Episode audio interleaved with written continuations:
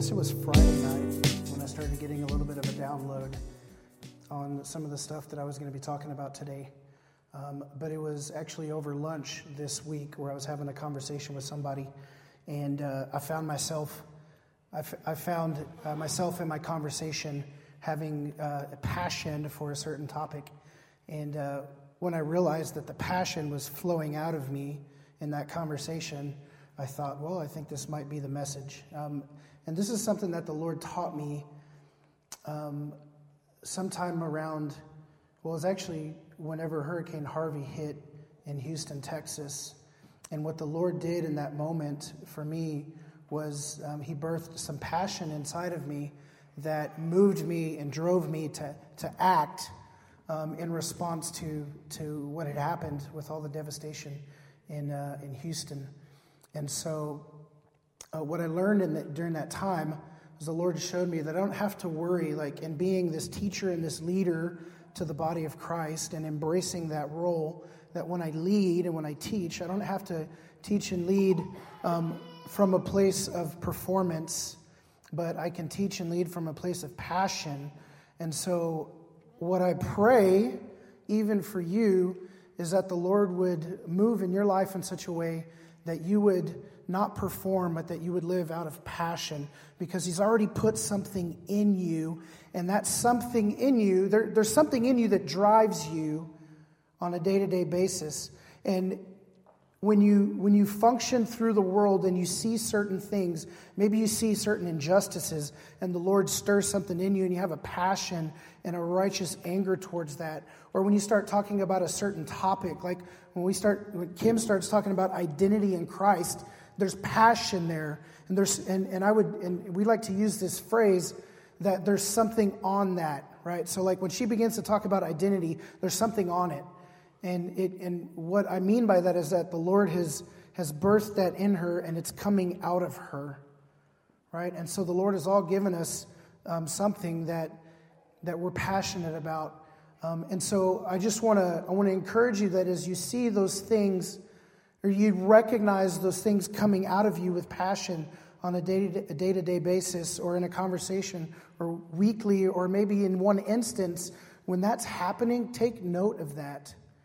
Because when it comes to um, like sharing faith and when it comes to giving a word or prophesying or encouraging somebody and those kinds of things, when it comes to being the body and building each other up, um, oftentimes I fall into a trap of performance, right? So, like, let's say Linda's going through a hard time, and, and as we're sitting there and she's talking to me, I may not feel anything, right? I may not have anything stir up in me, but then all of a sudden I'm like, why is this story not moving me? She's having such a hard time, but I literally feel nothing at this moment. And so then, instead of saying, Lord, what is your heart for this situation? I begin to condemn myself for not feeling a certain way towards her situation, right?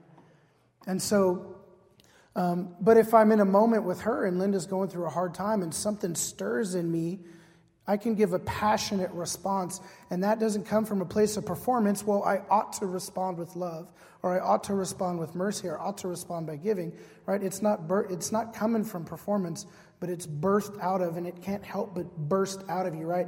Even scripture says, out of your belly will flow rivers of living water right? That the Spirit in us is gonna, it's gonna burst out of us in a moment where it needs to burst out of us. And so, um, what I want to do today during this time is um, my, my hope during this time is to activate freedom inside of you to act on the passion that God has given you.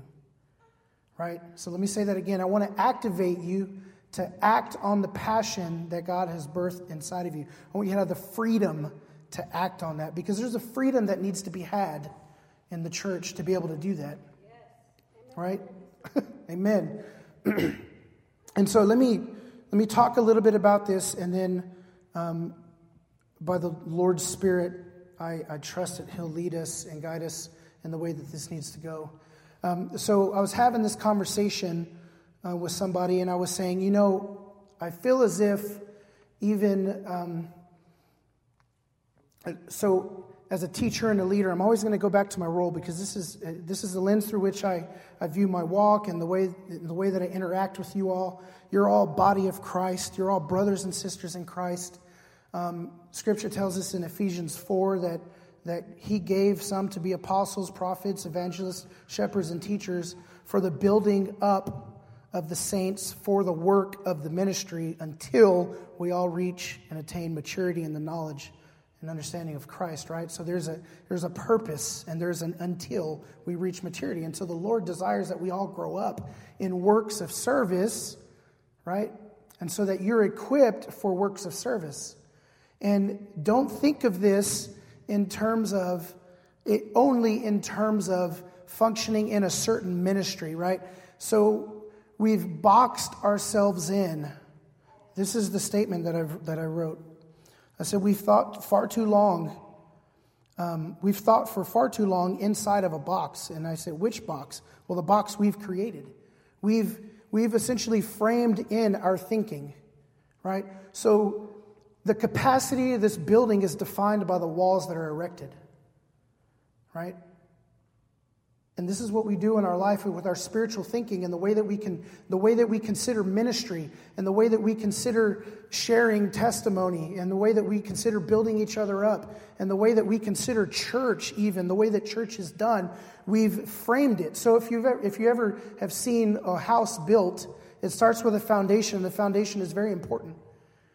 But then you see the walls start to go up and you see the framing of the house and the framing is very important as well but once you've laid the foundation and once you've built the frame, you've, you've essentially um, limited the capacity of that house for the, the amount of space, living space, and the amount of people that can live within it, right? And so, what we've done over time with good hearts, but honestly through a religious spirit, is that we've, we've framed in and we've boxed in certain roles within the church, and we've boxed in certain giftings, and we've boxed in our understanding of our contribution and our capacity to contribute to the building up of the body of Christ. So scripture tells us specifically that he's given some. So he is he's called some out and said, You are going to build up the body for the work of the ministry, but also the body, which is you and all of us, need to be equipped for the works of service. And so I think that what we've done is we've done a really good job of telling people that they should serve. We've done a really good job of telling people that they should encourage one another. We've done a really good job of telling people that they should love and they should forgive and they should show mercy and they should act out in their giftings, right? They should live according to their role and their call to the body of Christ and to the world. They should be on mission. Thank you, brother.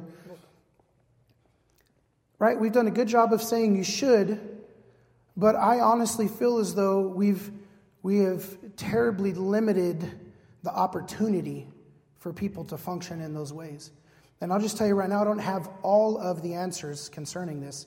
But what I do have now is an awareness given by the Lord with a passion now, a passion flowing out of me, so that when I look at you all, when I see the faces in this room, and most of you I, I know fairly well, um, when I see you, I don't see you just as somebody sitting in a pew receiving, but I see every single one of you with the capacity to build up the body of Christ through testimony and through witness of Christ and through the experience that you have with the Father and Christ and the way that the Holy Spirit leads you.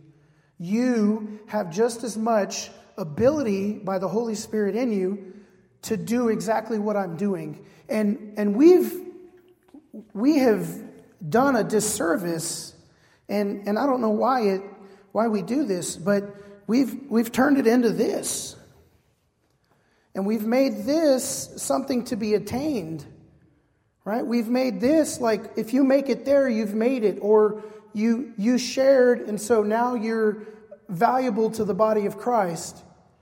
Or you got a word and you communicated it, good job. I now see you as spiritually elite or venerated or lifted up or on a different tier, right? So if I'm here and this is my spot every single Sunday and I watch this place, well, then I've, some way, shape, or form, maybe I've idolized this box and made this something that is unattainable for myself. But I'm, and, and this is nothing to be attained, by the way. It is nothing to be attained. When I, I remember sitting out in pews watching preachers and thinking to myself, if I could just make it there, then I'll be valuable to the body of Christ. What a lie from the enemy. That's a freaking lie. if I can just make it there. Well, I'm here.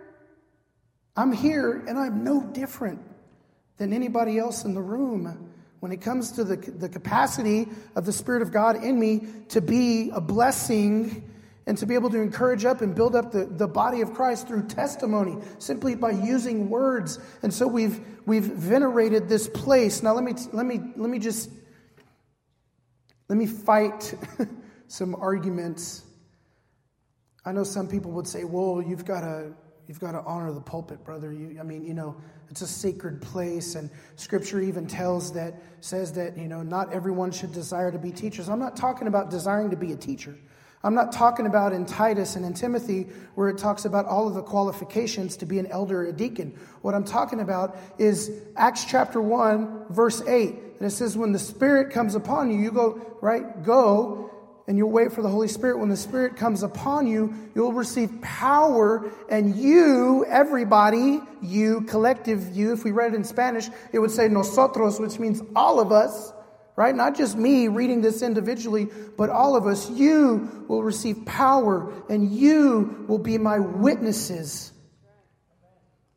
And so we have the power to witness, every single one of you who have experienced God in one way or another.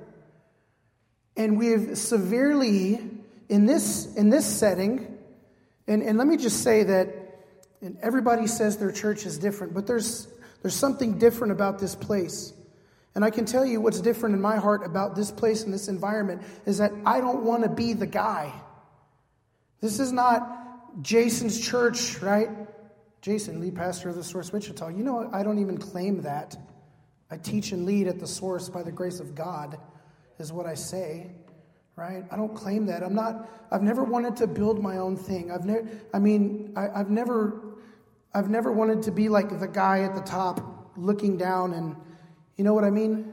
And I think that we've done a disservice by creating this, this hierarchy. And so when I was having this conversation and the Lord was birthing this passion in me, what I was beginning to get passionate about, and, and praise the Lord for Andrea for stepping out. So she comes up to me after I in the in the sermon. I say, what I have to say about my experience with the Lord is just as important as what you have to say about your experience with the Lord, right? Because He's all moving in our lives. We can all witness to how He's at work in us. And then Andrea comes up and says, Hey, can I preach? Or can I speak? Or whatever it is, share. Can I share? Is the, the word she said. And uh, and I wrestled with it for a moment, and then I was just like, no, this is what we need to do. And she reminded me of what the Lord has done in me to, He's given me freedom to essentially hold this and steward this, not with a tight grip, but with an open hand, right? And she reminded me of how much I enjoy having other people come and teach and share and do those things. So that the work of the service doesn't all fall on me. And if we read in Scripture, Paul says this He says, if anybody, right? What do we think? What have we made it say? Well, if anybody who's been to seminary and has a degree in this and has a master's in this and that and has served in another church for 10 years, now qualified, you know, has been elected in and voted in by our committee and can now step. I mean, it, right? We, if anyone has a hymn or a, a, a tongue or an interpretation of a tongue or a prophecy. He says, let him do it two, three at the most in order because our God is a God of order, not of chaos. And he says, give them a platform to share. Nowhere within that scripture does it frame, right? Nowhere in the scripture has he, has he set up walls within the context of what we've existed in for as long as we've been going to church. So that it's this I'm the guy and I do this to you, and you all sit there and listen, but you're never activated by the spirit that's already in you. I'm just recognizing, I see it, right? Amen. The Spirit is already in you, right? And I'm just speaking to that and giving you freedom, saying you can be an encouragement and a builder of the body of Christ by the testimony, by the power of the Spirit in you that's already in you, right? And so nowhere in that scripture has it been framed. And so I'm, I'm, I'm as I'm communicating this, I'm, I'm trying at the same time to discern from the Lord how things are going to look going forward. But my hope and my prayer is that the Lord would show us how to have more of an open opportunity and an openness so that this right here is not an idol and it's not this sacred. It's important. It's important, right? Because the things, it, obviously, the things that I say, and, the, and for some reason, the person with the mic has the influence, right? And so we all listen, and we don't always agree, and we should certainly be careful what we say right? But this thing should not be idolized as this sacred, untouchable thing within this body of Christ. Like, there's this, you sitting there looking at me, and there's a time for this, and it's important. But what I, what I want to do is that in the spirit, I want to put us in a circle, all looking at each other, right? So rather than you out there looking up at me in the physical, in the spirit, we're all looking at each other. And we're saying, well, what's the Lord doing in your life? Well, what's the Lord saying to you? What is the Lord saying to you? What is the Lord saying to you? We've all been, by religion, we've all been held down in such a way that we haven't felt like we've had the freedom to speak something out if we have something to say. And essentially, what I, even I've done it in the past when I do this kind of thing, if I don't give opportunity for the Spirit to speak through you, I've essentially shut your mouth according to what the Spirit maybe possibly wants to do in you. And so, what I need, what I need for you to do is to know that you have the freedom in this place and that I believe in the Spirit in you to, to discern whether or not you have a word and it's a timely word and it is the Spirit. It's not pride saying, Well, I want to be up there, or whatever it is. Just know that there's essentially what is what I'm wanting to see happen is we're taking this pyramid, this hierarchy, to where the pastor's at the top and the congregation's at the bottom, and everybody's down looking up, and we're going to flip that on its head so that so that the leaders in the church are the leaders in Ephesians that are there to lift up and build up the body of Christ, not to press down on the body of Christ. And this is what we've done with the hierarchy. And so we're flipping it on its head. And I'm saying that as, as a teacher and a leader, and concerning Ephesians 4, an apostolic role to the body to take you and to lift you up for the work of the ministry, to get under you and lift you up. You know, pastors are so afraid of losing people. We're so afraid of, uh, of um, other people coming in or like, I'm going to pour into your life and then you're going to go do something else. What if I realize my role, right? I know not everybody's going to be here all the time. You know, Casey, you may have uh, Colorado in your future, right? Leading worship in the woods on a mountain, right? That's probably on, in your future. So during the time that you're with us, should I try and come up with every way, shape, and form to keep you here so that you only ever serve at the Source Wichita and you're only ever effective in ministry here? Or should we be pouring into you, loving you, encouraging you, helping you get closer to Christ, empowering you, and equipping you so that when you go, you don't go with a top down ministry, but with knowing that you're at the bottom to lift people up, right? And this is what Scripture says Jesus, he said, the first will be last right? He came as a servant. This is why he washed the disciples' feet. He put himself all the way down to the bottom. He took what they thought was um, the worst, uh, or not the worst, but the lowest form, right? So in the religious system, the high priest was seen as the guy who was the greatest in that kingdom. And Jesus showed up and he says, The greatest is the one who's washing the feet of those around him. He took he flipped it on its head because Jesus is the great high priest. That was established, no doubt. Those who humble themselves, the Lord will exalt, right? He'll, they'll be lifted up. And so Jesus took the place of a servant, knowing that that was the greatest place in the kingdom. And so, to have a great place in the kingdom, recognize that the Lord has gifted you and His Spirit in you desires and should desire to serve others, to build them up, not to be at the top. Right? For those who exalt themselves will be humbled, and those who humble themselves will be exalted. And so, in the same way that I'm seeing this pyramid and I'm saying, let's flip it over, right? There's going to be times where I need to teach and give a word, and I'm going to do that as the Spirit leads. But if I don't have something and you do, well, then why would I try and come up with something and then silence what the Lord is doing in you? Do you guys feel me? You need to be up here, don't you?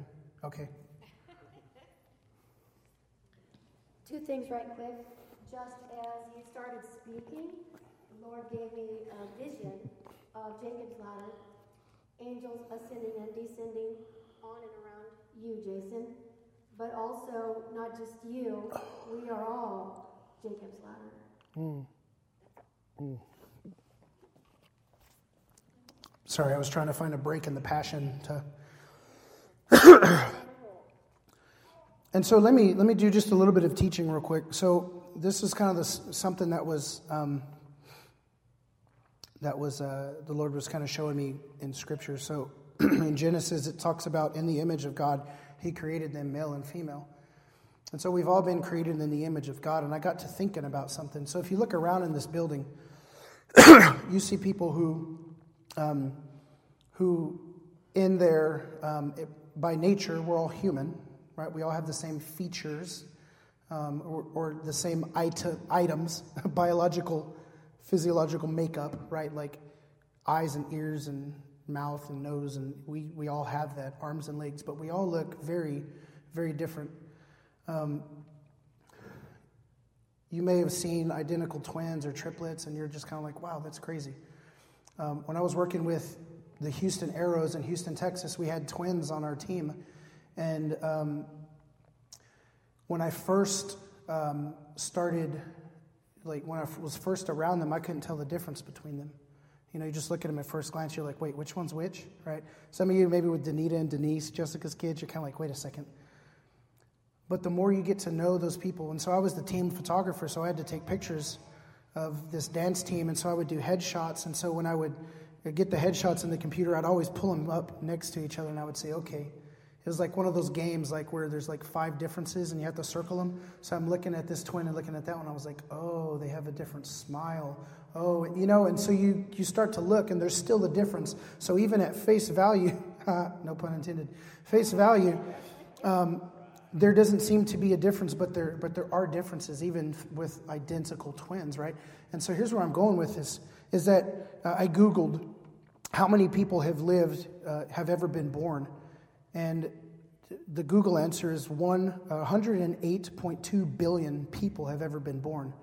And let me tell you that as long as I've been alive, I've come to know many hundreds, maybe even thousands of people, and I've seen in my lifetime, probably hundreds of thousands, maybe even a million people in my lifetime. I'm just seen, like out in places, being at, at um, sporting events.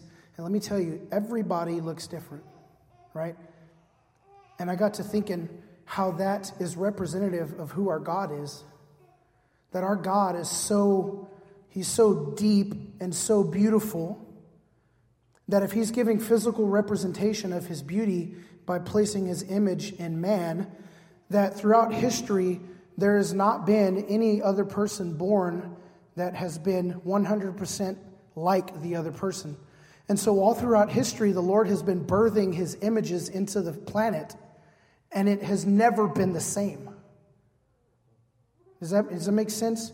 So, 108 billion images of God, none looking exactly the same. That's mind boggling to me. And I got to thinking about that.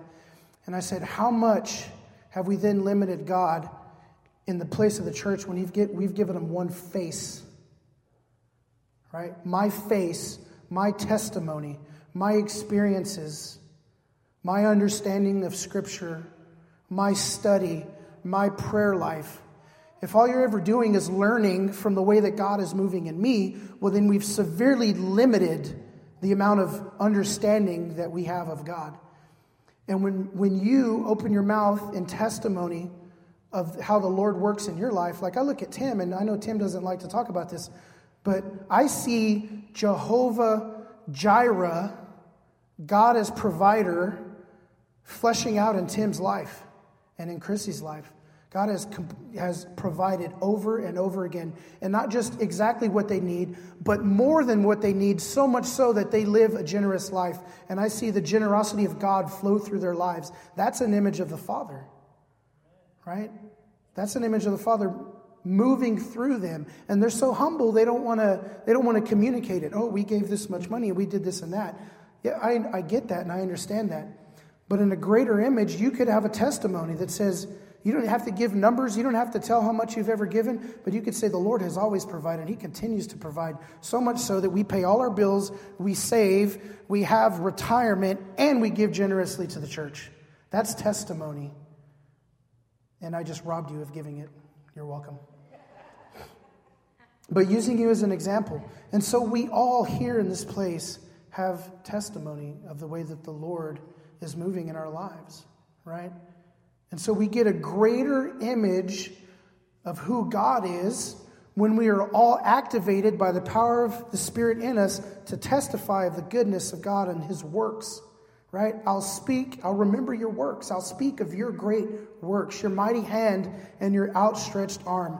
David in the Psalms will continually remind the Israelites in his, in his Psalms of the goodness of God who rescued them from the hand of Pharaoh. And he continually testified of the works of God. In a worship time, he did that. He made it part of his worship to speak of the good works of the Father. And so, if we're going to continue to move in in the way that the Lord wants this thing to shape out, I foresee that sharing a word from all of you, or as you feel led, right? As the Spirit moves in you and out of passion, not out of works. Well, everybody in the church has already shared, but we've never shared, so I probably need to come up with something to share. It's the wrong spirit, right? If the Lord moves in you, if you go this week and you're having a rough time or whatever it is, and you experience the Lord in a way that He pulls you out of the pit, and He just gives you, He just reminded me in Habakkuk 2 9 of his great mercies. Come take two minutes. Habakkuk 2 9 says, and this, I'm just making this up, that his mercies are great. And, and in, in, Psalms it says they're, they're renewed every morning.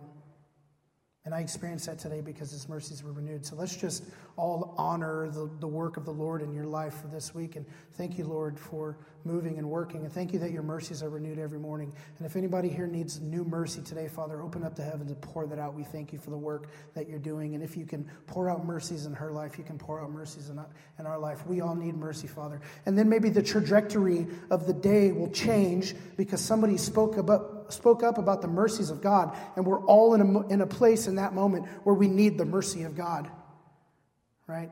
Except that oh, I already had my sermon series planned out for two years, and so two years ago I decided that today we were going to, you know what I'm saying? Like, planning is good, it's great. But again, we can't ignore the work that the Lord is doing in you guys. And I want to, as in, in this apostolic realm, in this apostolic office, or in this apostolic spirit, say to you that I trust the Spirit in you, that if you ever need to share or want to share, let's talk and let's have openness and let's love on each other and share our story. Scripture says if one part of the body suffers, it all suffers. And if one part rejoices, it all rejoices. And I got to thinking about this. And this happens to me sometimes, and I need to repent of this. Is that sometimes I hear people talking about the way that the Lord is working in their lives, and I write it off. The pride in my heart puts up a wall so that I don't want to hear what they're saying because either one, I'm upset because the Lord hasn't worked in my life in that regard, or two, there's something about that person that just bugs me and I haven't been able to reconcile it in my heart. And so I shut off the power of the Spirit testifying of God's goodness because of my pride. And so we have to overcome our pride in that regard. I have to overcome my pride in that regard. God is not only at work in my life, He's at work in your life. And I have to then put myself in a place of humility so that if you're suffering, that I would suffer with you. But if you're rejoicing, I'm rejoicing with you. Right? So we come in, we're all a body. I mean, it's just like when Kim and I had Illy, you all had Illy, right? She was birthed into our life, but you all now hopefully enjoy the presence of our daughter. you see what I'm saying? And so she's a joy in our life, right? And so it's like that. When the Lord does something in us, or the Lord has a word, or the Lord's working, that when you are receiving good things from God above, who does not change like shifting shadows, when you're receiving those good things, those good things are coming to the body to build the body up. When the Lord infuses joy in you, Linda, it infuses joy into all of the body. And when we suffer, we all suffer. But we suffer well, and we rejoice in our sufferings because we know that they cause endurance and perseverance, and they make us complete, not lacking anything, as we talked about a couple weeks ago. And so, if we're all growing in the Lord, if I'm growing in the Lord, we ought to all be growing in the Lord because we're a community of disciples who are pouring into each other's lives and sharing testimony and giving words and prophesying and speaking and, and teaching and sharing and doing these things. And I just I just want to make the source, Wichita, and our disciple community a place of freedom where that happens. Because that's the Lord's desire. I'm still going to continue in my role as I get words and teachings, I'm going to teach. I'm going to share my passions. But I want you all to consider and ask the Lord to activate inside of you that power of the Spirit to testify of His goodness. And so that moving forward in an orderly fashion, and I, I was going to say two or three or whatever Scripture says, but in an orderly fashion as the Spirit leads, I want us to build each other up. Tell me a story how God has been active in your life. Tell me a story of some of the things, you know, like as Christine leads us in these times of, of approaching the Father, like, what did you see? What happened? Right? Like a couple weeks ago, um, we were talking about like seeing our scroll. Scripture says that there were these books and they were open, that everything was written about everybody's life. And and I said, Lord, what did what do you want to show me? And I just saw this like page and it said rock on it. I'm like, rock. Well, that's interesting. So I started praying into that. But then the other thing, um, she said, maybe Jesus wants to give you something. And I held out my hand and I got like this gold scepter with a red ruby on it. And I was like, well, that's interesting. If you guys remember me talking about this prophecy of where I'm this guy, I'm leading this charge, the Lord gave me the scepter to lead the charge. And what am I doing right now? You know what I mean? He gives this to me and then he births the passion. Does this last week births the passion in me, and here, here I am this morning leading the charge in what the Lord desires to do here. I mean, we might think it's crazy, or am I just seeing this, or is this even real? Let me tell you, the Lord is real. and what He's doing in our lives is powerful, and we can step into that. And so now I have to figure out how to take that and, and lead in my home and lead in my marriage and lead in my relationships and lead in my job. It's not just here. So I've done myself a disservice by thinking that this is the only platform where I can do this kind of thing. And I've looked at my job as a burden and not as a platform. Right? Man. And so, again, we've thought too long inside of the box. And which box is that? What's the box we've created, we've framed in our thinking? And so, I'm just asking the Lord that He'll tear down some of the, the ways that we've, we've seen certain things. Now, let me just let me just say that yeah, there are certain people who are gifted in the body, um, you know, elders and deacons and shepherds and teachers and evangelists and apostles, and we can recognize and we can honor those roles, and they serve a specific place in the body. And you know, I'm going to continue to embrace my role in that regard, and I'm going to I'm going to honor people in, in the platform that the Lord has placed them in, whether they're lead pastor or elder or, or whatever it may be. I'm going to honor people where the Lord has placed them um, and where they are in, in the church body. Um, but what I want to do, again, is seeing this disciple community through a different lens. I'm going to let the Lord shift this and I'm going to let Him shape it. And Scripture says that the Spirit is like the wind, right? And we know the wind shifts and it moves and it turns. And something that somebody spoke over me when we first started Disciple Community, because I said, God, I need this thing to be different. Like, I, I don't want to just start this thing where we all come and it's just like, oh, good word, and then we go home and then that's it. Like, that's not my desire. I want functional ministry, right? I want it to, I want this to accomplish something. I want a work to be done, right? And so we want to eh, create an environment of presence where, and, and when I say that, it's that we all want to acknowledge the Father with us and we want to press in right? In, this, in, the, in the heavenlies, approaching the throne, we want to press into that place. And so I say we'll steward presence, but it's in his presence where we receive fullness of joy, right? It's the joy of the Lord is our strength, right? So if the joy of the Lord is our strength, well, where do we get the joy of the Lord? In his presence. We go to his presence to get the fullness, and then the fullness of the joy becomes our strength. And it's everything that Jesus gives us. And so we have to approach Jesus. We, we go to the Father. We trust the Holy Spirit to lead us. Um, and we want to, to be changed. And, and so when I, and, and let me just, let me kind of lay this foundation real quick.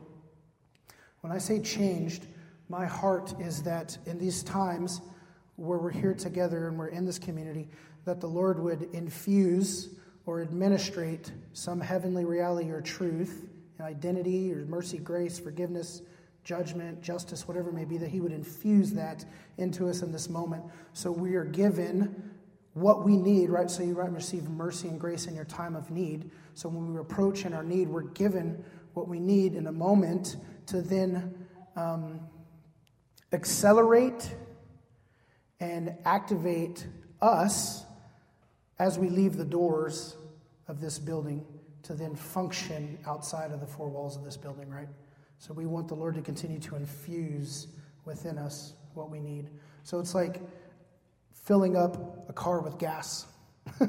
we drive to the gas station, we pop in the nozzle, we fill the car up, and then we have what we need to drive around for the week. And so essentially, we're driving up to the filling station and saying, God, put in me what I need uh, to, to burn through, right? Or God is a consuming fire, right? Um, you add a spark to the gas and it combusts and it drives the engine.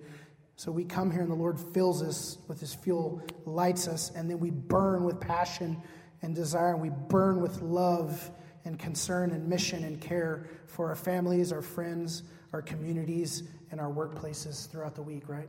So that is the point of what we're doing here. And so, with that being said, um, I don't have anything else. But that doesn't mean that the Lord hasn't given you something. And so, if you feel led in this moment, maybe two or three for a moment, I would allow you guys and encourage you guys to come up, um, either talk, whatever. I'm just, it's open. It's open community. All right?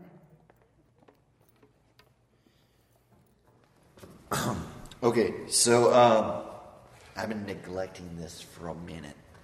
Um, but, uh, anyways, what I, I've been being called to share is uh, um, what the true meaning of working unto the Lord is.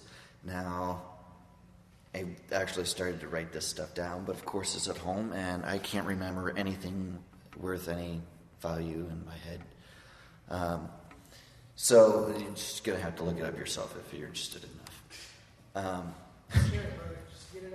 anyways, uh, you know, what we generally think working under the Lord is is you know, uh, you know, go in, punch in, or you know, whatever we do to clock in, and you know, you know, whistle while we work, and you know, um, you know, take everything with you know, a glancing blow, you know, and all that stuff, and that's not it. Um, what our work is, what we're led to do, is, I mean, there's we each have our individual stuff, but our basic stuff, guys and gals, is to um, provide for a family. All right, like our job, that isn't our job. That's just our means for a real job, providing for a family. And not just, I'm not talking about financially, because financially is like, that's always a big deal for everyone because if you don't have enough money, you can't eat. You know, um, don't have a roof over your head. But that's like the smallest of these. The you know the biggest is you know, providing spiritually for your family, um, providing the means of your family to be able to um, focus on God, whether that mean that you take charge. Men, we're the leaders. You know, it says in the Bible that we we are the head of the household, and you know, if you want to call that whatever your particular lead is, is whether it is you know a boss, a lead, a foreman, a manager, whatever. That whatever that is in your mind, that's what you are. And I know no one in our, I know no one here likes a boss that's, you know, like, well, this is what I say you do what I tell you to. And, you know, um, leads by fear and not by example. And we need to lead by example. We need to be good heads of our household. Um, and I know sometimes I like in that because, you know, like selfishness and greed and whatnot, all that stuff. Um, that's all of us. Um, but we need to we need to think about how we would like to be led. Um, and you know, if we aren't we aren't providing for our families, then we aren't doing our job. And spiritually, um, emotionally, all of those things, if we're, we're not doing our job, and I don't know about you, but through my means, where I get my money from, if I'm not doing my job, I get fired. And that might might not mean, you know, our the big the big D word, divorce and stuff. That might not mean that, but like your partner or the ability for you to be able to be um, a leader for your family might be checked off. Like, well, forget you. Like, what what have you done? You know, all of us have had those uh, managers or, or leads or head figures where you're like, dude, you're lazy. You're a hypocrite. You know, you just bark orders. Like, seriously, what do you do? And as personally, as being a, a head lead myself and running a crew, I don't want to do that. You know, I'm always, I'm always, know, at least once a week, I'm, I'm always, you know, well, generally once a day, uh, suiting up, get in, in, in there and sweating with my crew. Um, and then there's often, at least once a week, I don't have lunch so I can get work done, because my work done, because I'm trying to help them as much as I can. Um, you know, working nine hours a day, six days a week. Um, and, you know, I take that as importance and pride and stuff, but there's a lot of times where I take that too much so and am not not doing my work for my family. And I know all of us can do that because, you know, that gets around, especially us guys, because, you know, like that's what we do, you know. I do a manly job, you know. Um, but, and also we have lots of pride too. And we need to um, take less pride in ourselves and more pr- pride in um, being men of God. And, um, you know, that's, that's really all I got to say because, yeah, that's all. That's I have something to follow up with that, so thank you. Thank you, Dan. Yeah, honor him in the Lord for that. So, so here's here's kind of what I heard. Um, it's easier for me to go to work and bring home a paycheck than it is to go home and uh, lead my family into the presence of the Father. It's a lot easier to sit in front of a computer than it is to actually step into that role with my family at home. So it's a good word. So I'm going to pray. Um, pray for the men. I mean, everybody leads their family. But if you're here and specifically in speaking to the men, if you're a man and you lead a family, I just want you to stand up. Um, and, and so we're going to ask we're going to ask the Lord to, to break. Um, hey, Henry's name actually means head of the household, right? Stand up, bud. And this isn't like a patriarchal, sexist thing. But as a man, I know the struggle. Um, and so I just, I had the thought. And this is hard to, to admit, but it's the truth. I have all the boldness in the world to stand up behind this platform and speak to you guys, but I have little to no boldness to sit in front of my family and teach the word. It's the truth. And so we're going to ask that the Lord would break that and that He would change that trajectory of the way that we lead our families and, and the boldness that He would give us. He would infuse boldness to be able to lead our family in that regard. Because it's easy, because there's shame and there's guilt. We feel unworthy, we feel stupid, right? We think about all the things, we think about all the ways in which we've, we've betrayed our wives and our thoughts and our actions and it has rendered us powerless. Right? No more, men.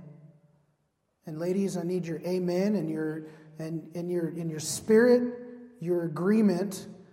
The Lord's going to do a work. Amen. All right, so Father, we just we approach your throne of mercy and grace, and we walk in on the arm of Christ. And by his blood we've been covered. And he said on the cross, It is finished. And the veil was torn. So we can approach the throne with boldness. We don't crawl and cower, but we come on the arm of Christ who loves us. We come as his bride, and we thank you, Jesus, that you said that you're going to wash us and cleanse us by the water of your word. And so we thank you for this time of washing and cleansing. In Isaiah, it speaks that He's going to take away our shame and He's going to give us a double portion. He's going to take away our shame and our guilt, and He's going to give us a double portion. And so, Father, we stand before your throne and we ask for that double portion of boldness to lead our families in a spiritual way. God, that, that working the nine to five would become secondary to way that we work to provide in the Lord for our families. And so, Lord, we want to exchange, we, we just want to admit our guilt. Father, we admit that we've not led in that regard. We, have, we admit that we've fallen short. And God, maybe we've not been in sin, but maybe we've just not even experienced the fullness. So I admit, Father, that I know that I've not experienced the fullness. And I also admit, Father, that there's been sin holding me back from leading my family in a spiritual way and providing for my family in a spiritual way. And so we all admit our guilt. We're guilty. And so, Father, I thank you that by the blood of the Lamb and because of Christ's work on the cross, that we're not guilty of these things, and that you judge us to life, and that your judgment is righteous and just, and that it infuses life into our beings, Father. And so I thank you right now, Lord, that you're just pouring glory over the men in this place. God, that you're infusing us with boldness that we've never had before to lead our families in the way that we ought to lead them. And it's because you desire that for us. And so we come into agreement with your desire for us to lead in our families in this way. And so we gladly receive, Father. We, we thank you that you fill our cups and that you fill them to overflowing. And that we drink, we drink of that, Father. We thank you that you anoint our heads with oil. We thank you that our cup is overflowing, Lord. And so, Father, we just pray for a shift in the trajectory of the way that we lead our families. And we ask that as it is in heaven, that it would be made manifest on earth. And that this week, God, we would see things shift in our households. God, that marriages would begin to be mended, Father God. That secret sins would be brought to light. And that shame and guilt would be taken away, Father. And that wives would have full they would have full understanding And God, that there would not be any feelings of unworthiness, God. Lord, that our wives would know that we choose them or we wouldn't be in marriage with them, God. That you've set things in order and that we've said yes and that there are brides and we love them and desire them, Father God. So we pray for new trajectories in marriages. We pray that you strengthen our relationships, Father God, and that we as men and women married in Christ would know the mystery of the union of man and woman together. For this reason, man will leave his mother and father and be united with his wife, and they'll be one. Father, show us the mystery of the oneness in unity with our spouses in a new way, Father God. We thank you, Lord, that those who accuse and those that have been assigned to disrupt our marriages, God, that you've marked them, you've called them out, and that you've sent them away, Lord, and that they can no longer disrupt in the way that they've disrupted, Father God. And I pray that we would close the, close the gates where we've allowed the enemy into our marriages. God, that we would, we would um, physically and practically set up fences in our life to not allow the enemy back in to cause disruption. God, restore to the vineyards that which those little foxes have ruined. And so that the vineyard might bear fruit, God, and that the fruit would produce a wine, God, and that we would be inebriated on each other's love and on your love. And so we thank you, Father, for that. In Jesus' name, amen. Real talk, huh? I actually remembered what I forgot earlier, and it's just a moment. Um, because, you know, you were You don't praying get a and second stuff. chance. You blew it the first time. Um, in addition to what I was saying, um, you know, for for our wives, you know, we have our specific jobs, you know, in our family, and our wives have specific jobs. If we're not doing our job, just like anybody at work, if they're not pulling pulling their fair share of the work, it puts puts you know work on everybody else. If we're not doing our jobs, it puts more work on our wives, and they're not able to do their job as fully to where God is for what God has been calling wives to do.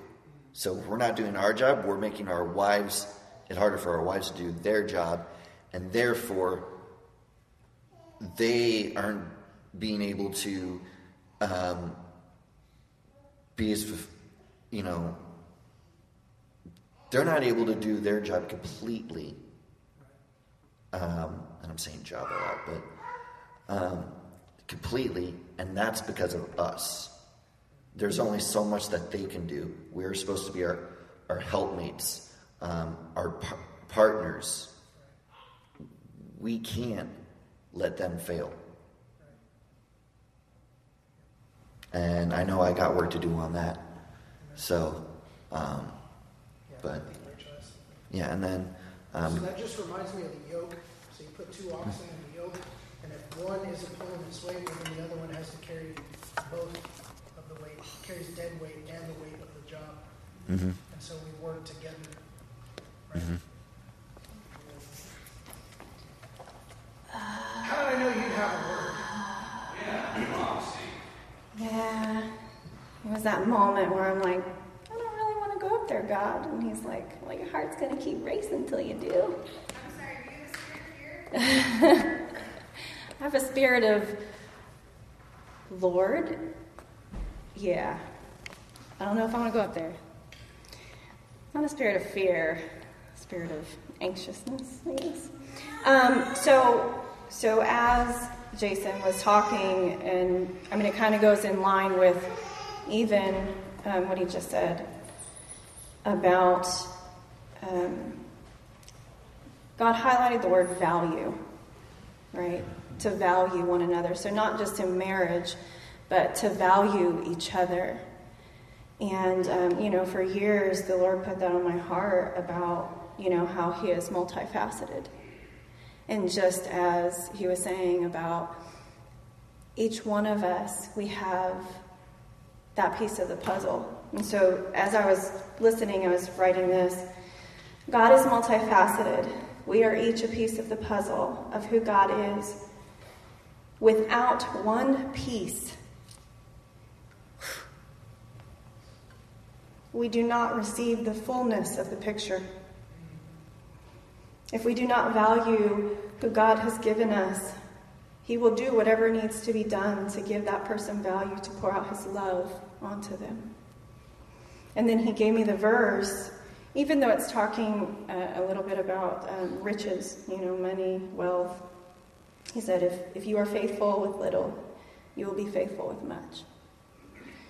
And so, um, you know, with that, with that little bit, He's going to pour out even more more love onto those people onto to anything you know that, that you when you focus on him and you see that piece of that person as that multifaceted piece of who god is then he puts um, an even greater emphasis on um, what am i trying to say lord on that. So anyway um, so it says it's Luke. It's from Luke sixteen ten. Whoever can be trusted with very little can also be trusted with very much. And whoever is dishonest with very little will be dishonest with much. Um, and it says, So if you have not been trustworthy in handling worldly, worldly wealth, who will trust you with true riches? And it just made me think about relationships if we don't value one another, if we don't see one another as a piece of God, we were created in His image. And so the way that we treat others, we need to see that as that's the way that we're treating God Himself, because we are that image of who Christ is. So, that's what. this is the day we're all going to get up and go. It's just a piggyback, I swear. okay, so to add on, because I know this is continual, um, if you see a strength in someone else, no matter how many times we say that Rachel is a prophet or whatever, remind them. Because there's often times that we forget who we are, whether we are, you know, in our job, we're like, oh, we need security. We need to know that we're doing a good job. A pat on the back. At least for those who really like affirmation. But like the constant, yes, this is who I am. This is who I am in the Lord. Because there are times where we forget. And there are times where we just need to be reminded, you know, that we are strong in the Lord and that this is what He has given us and this is what others recognize in us. So that's really all I had.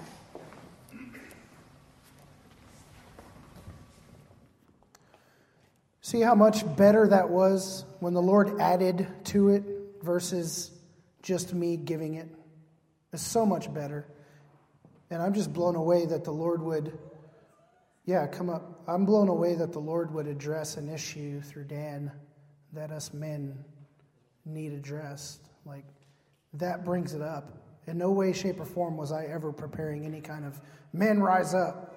Let's admit our faults. Let's right? It just, it, I love that the Lord did that. Come on. Hi, my name is Lisa, and I this is my first time here. I used I don't live here. I used to live here. I used to run at the Y and go, wow, I wonder what that church looks like inside there, or whatever that building is now. And now I know. Um, so I don't think I've ever given a prophetic word before, never really been called a prophet, but um, I, I know I'm supposed to share with you what I saw in worship, and I'm like, God, give me a confirmation, because. And then what did he? Uh, yeah, so everything he said. so I'm like, okay. Um, so um, right before I came up here, the Lord reminded me of that scripture where Jesus is saying, Foxes have holes and birds have nests, but the Son of Man has nowhere to lay his head. And um, this is a place where Christ is laying his head. And so um, ah, it's pretty powerful. It's so powerful, I can't. Um, I walked out of here to see if there were people coming in because the Lord was like, oh my gosh, there, um, these walls are open. And then we sang that song, Break the Walls Down. And like, the walls of the church opened up, and people realized it was a place to step into Him. And, um, and I'm like, cars were stopping and going, I don't know what that is. I have to go there. And so I got up and I left, and I'm like, I'll tell them to come in. I think they need to come in, and nobody's out there, but it's going to happen. And um, I'm sorry, I'm, I'm, I'm a little shaky. Um, and in my spirit, I don't know what is physically north of this building. There's something um, multidimensional that is. It's like liquid gold. I don't even know, I can't explain it. But there's something that God is doing that's going to happen here that um, all walks of life will go, What? I never knew this? How did I never knew this was possible? And I hope I'm here for that. I don't know. I'm stuck out in southwest Kansas, but I would love to be back here someday because it's pretty powerful. So bless you guys and do not ignore whatever God is telling you to do. And I, I honor every one of you for whatever God is doing in your lives and what you're doing in others because, wow. Um, yeah, and I can see. I can see it going across dimensions like to the left, to the right, to the north, to the south. And so it's awesome. So I think that's all God wanted to say. There's, there's, um, there's a, a sort of the spirit reaching out to whatever's north of us, and it's just um, causing all kinds of stuff to come into this place. So it's it's pretty powerful. So thank you for letting me invade your world for a minute and do what I felt like God was telling me to do. So thank you. I'm going to get in on this a little bit. We we need this. We we've needed this for so long. I think this is, uh, you know, the word says that Jesus is building his church and the gates of hell won't prevail against it. And uh, for far too long, men's been trying to build his own church for, for 2,000 years. And every, every opportunity that we have, we, we seek our own way. You know, power unchecked uh, becomes perverted. And, and, uh, and, and now uh, the church looks just like the temple did 2,000 years ago, and it needs to be broken down. But, uh, but Jesus is building his church, and he needs us to talk about what he's what He's doing in our lives and how He's leading us out of religion and how He's leading us into relationship. In my prayer this morning, I was just praying that I wouldn't follow the religions of my fathers, that I would have a real relationship with the Father and the Son and the Holy Spirit. And uh, so many of these these messages are so timely. Dan's Dan's message was great, guys. We all have jobs. You know, we go out in this place, we come in here and, and we sing songs and we worship and we try to be authentic and we try to grow. And then every, you know, we, we go out of here and then we just get beat up all week long. We get beat up by, by a busted, broken world, you know, that, that, that wants us to fail.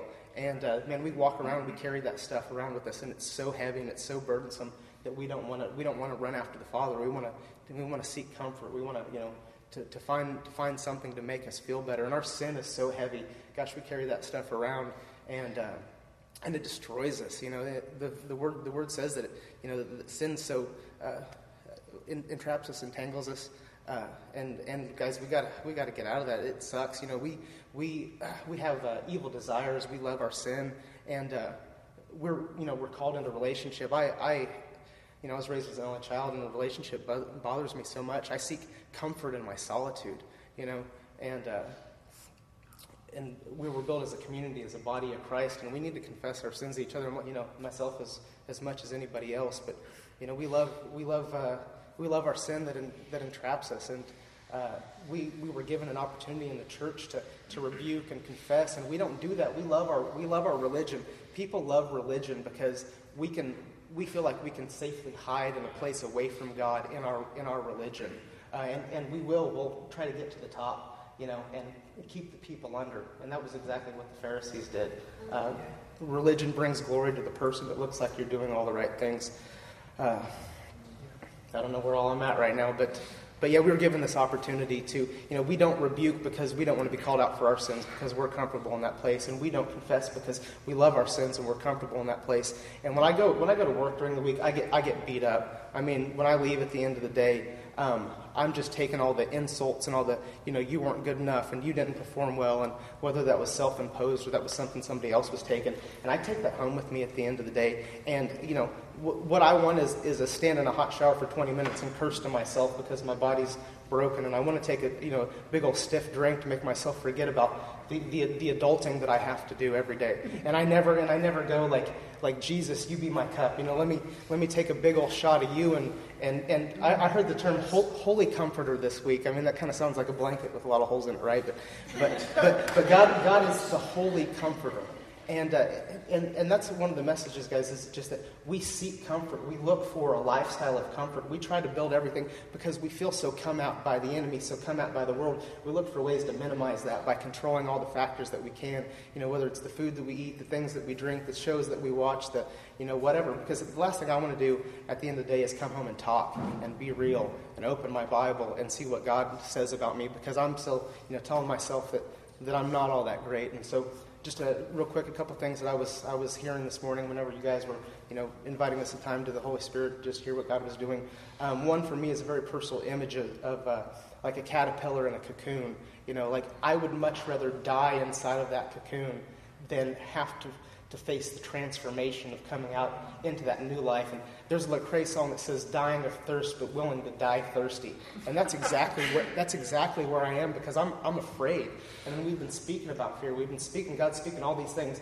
Like, don't listen to the words of the enemy. You know, it, it's not the way that you think it is. You're, we're being revitalized and given an opportunity to be a church that the gates of hell will not stand against. And the other thing is, is that I always only feel like I'm doing well spiritually when I'm when I'm on the ball with all my spiritual practices. You know, I've never really I have a hard time coming into the Jesus died for me. He did the thing, you know, and I have to accept that.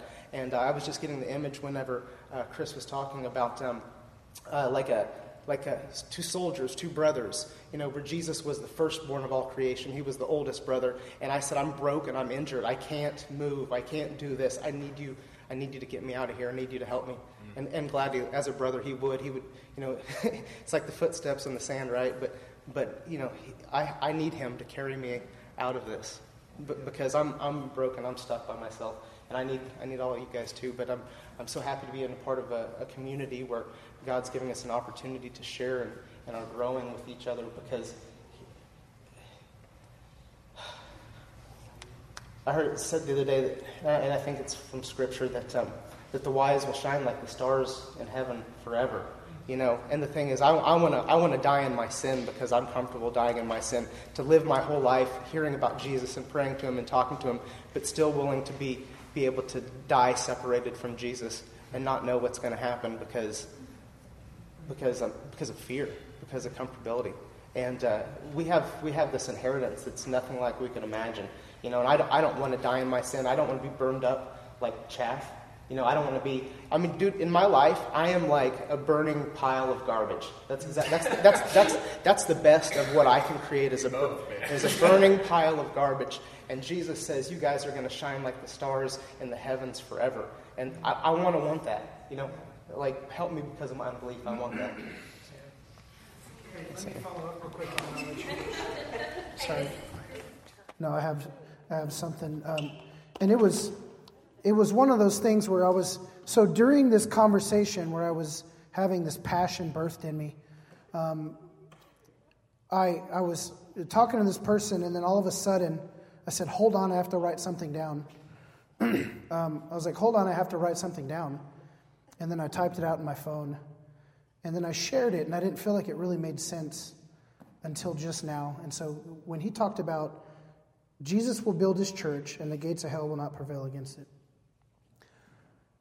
He also said, for 2,000 years, man has been trying to build his own church.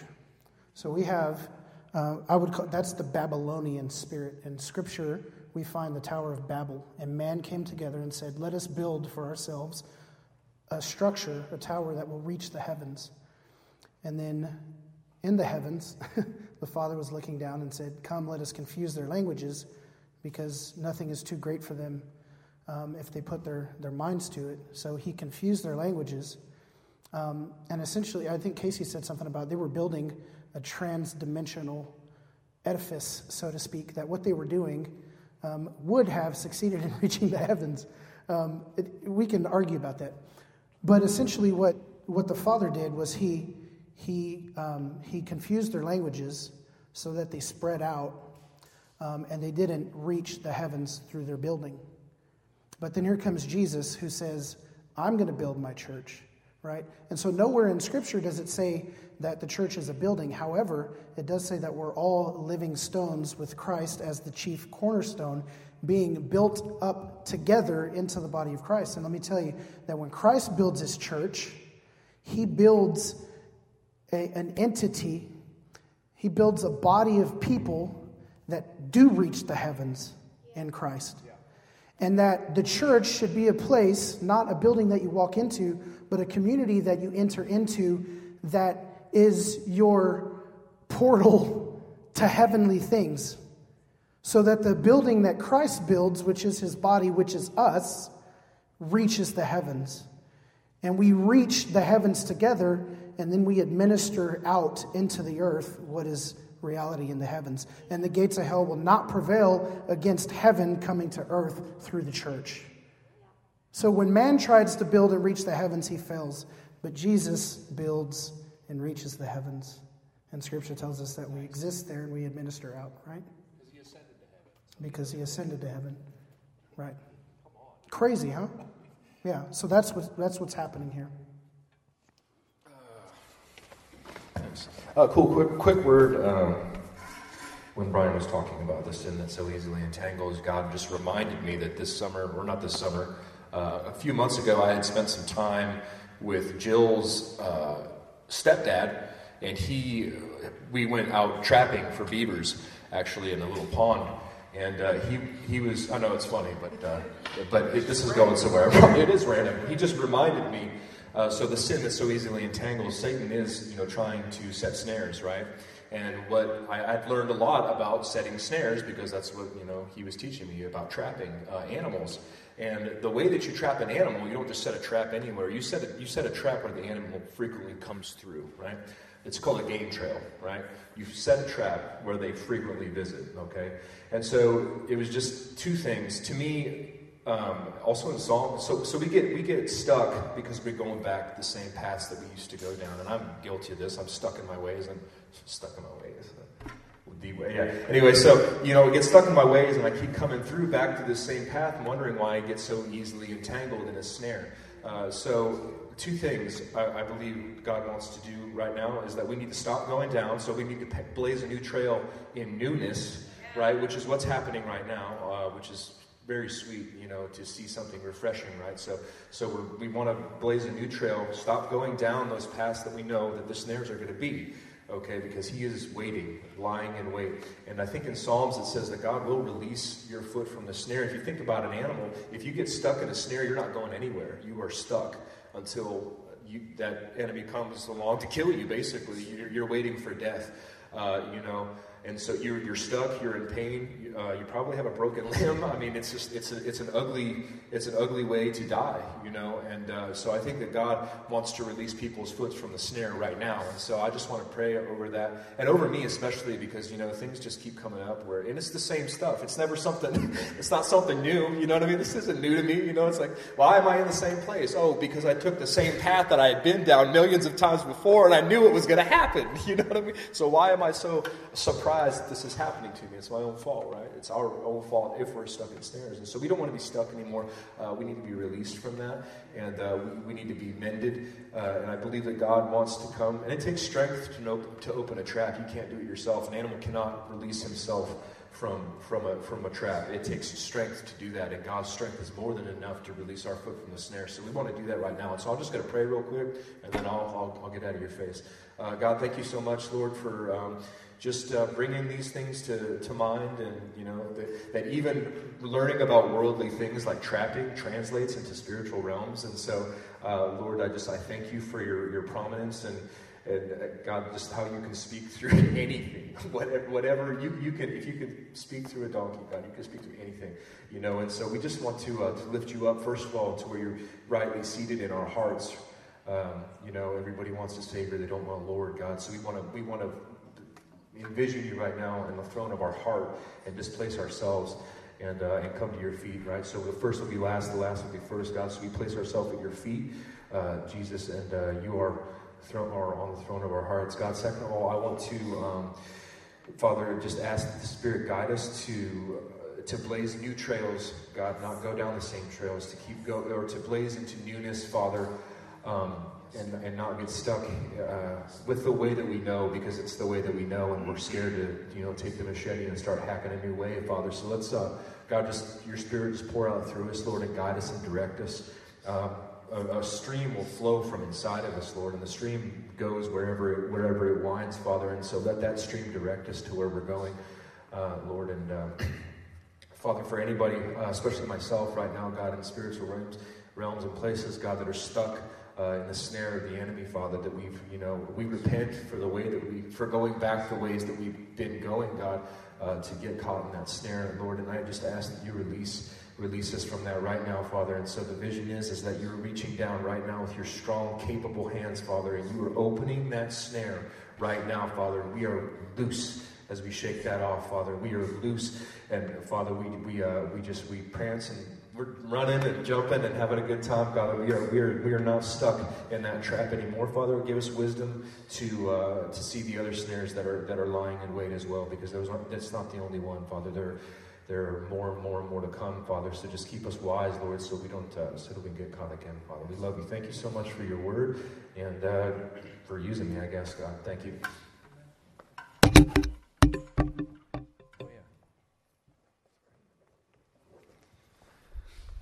Oh, okay.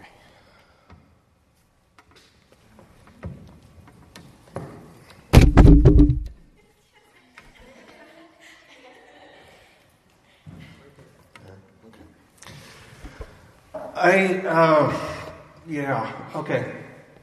I have a simple solution, but it's very, it just all comes down to your identity in God,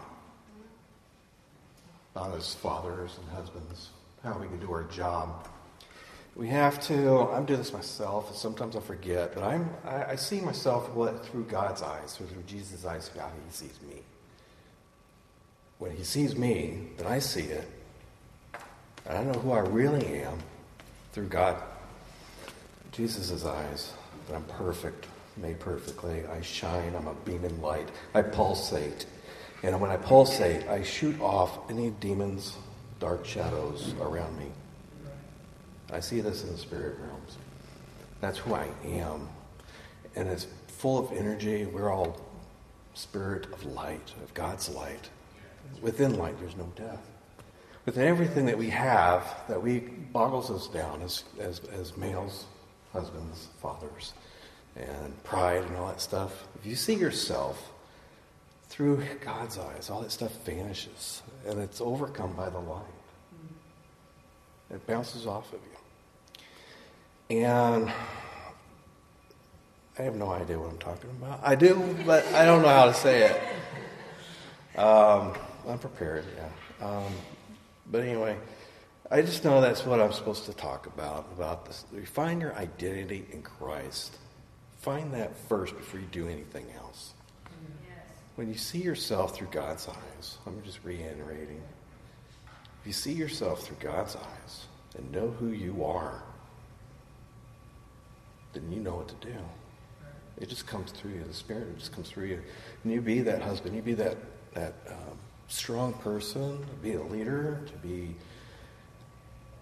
Do what I'm doing right now. Just getting up. I know. I know all of you. Some not. I'm up here. It's crazy. Woohoo! Little Justin Abraham.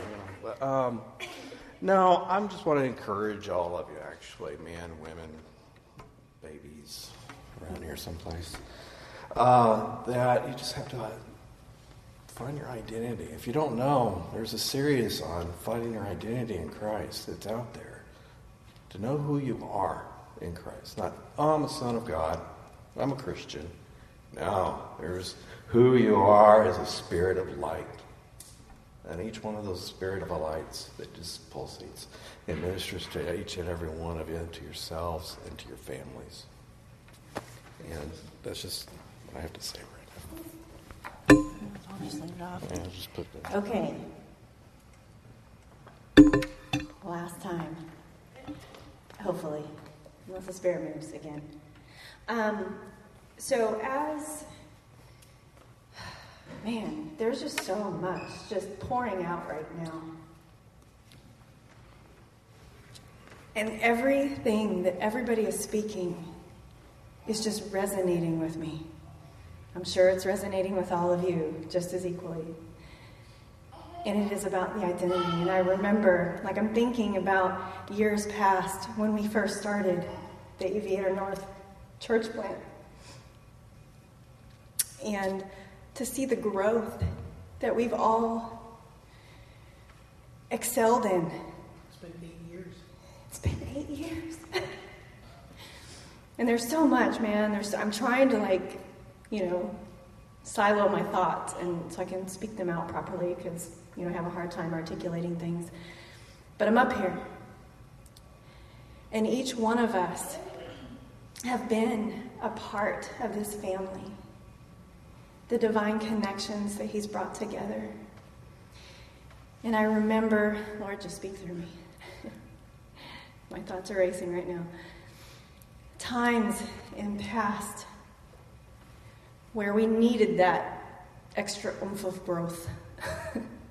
there was a word that was said, you know, and, and the Lord just molded us and shaped us.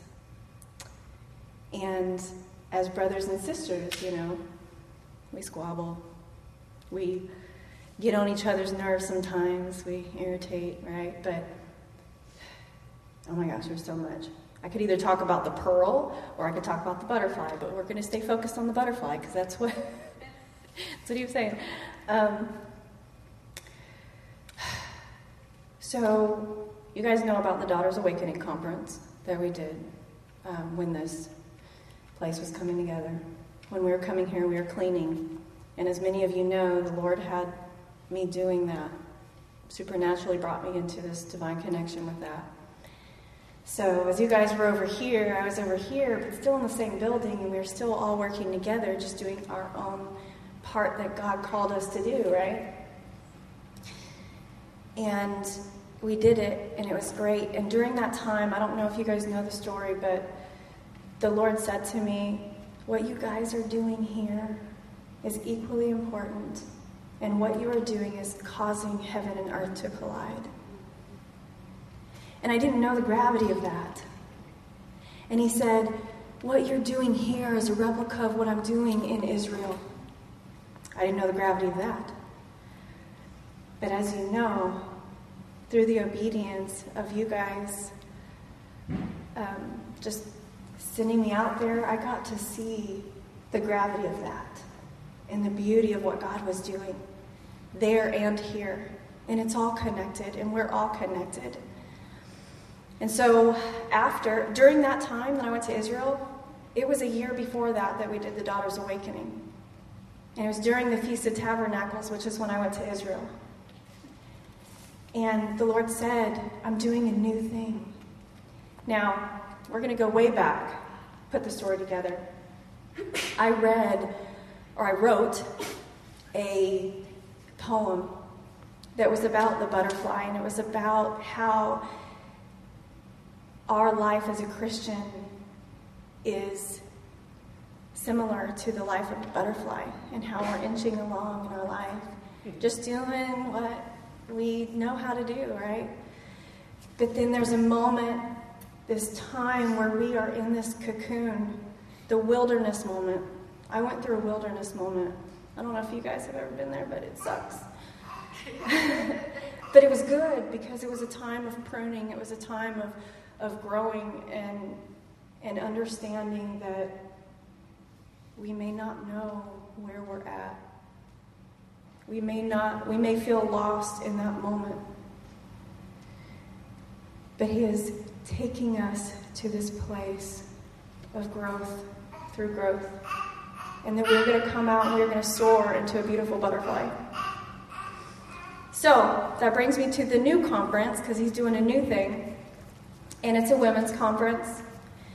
And um, I just I felt led to just speak on this real quick, and just say I want to welcome the women in here who have I mean the men too. You know, if you feel led to help in any way, please do, because this is about this building. It's about this ecclesia.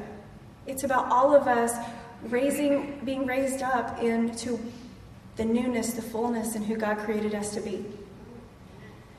And so it's about us soaring. And I would love for you guys to be a part of that in any way that you feel led. If you don't feel led, that's fine. Um, but I feel going into this new time, it's going to be about everyone coming together and serving together and loving on one another. So, anyway.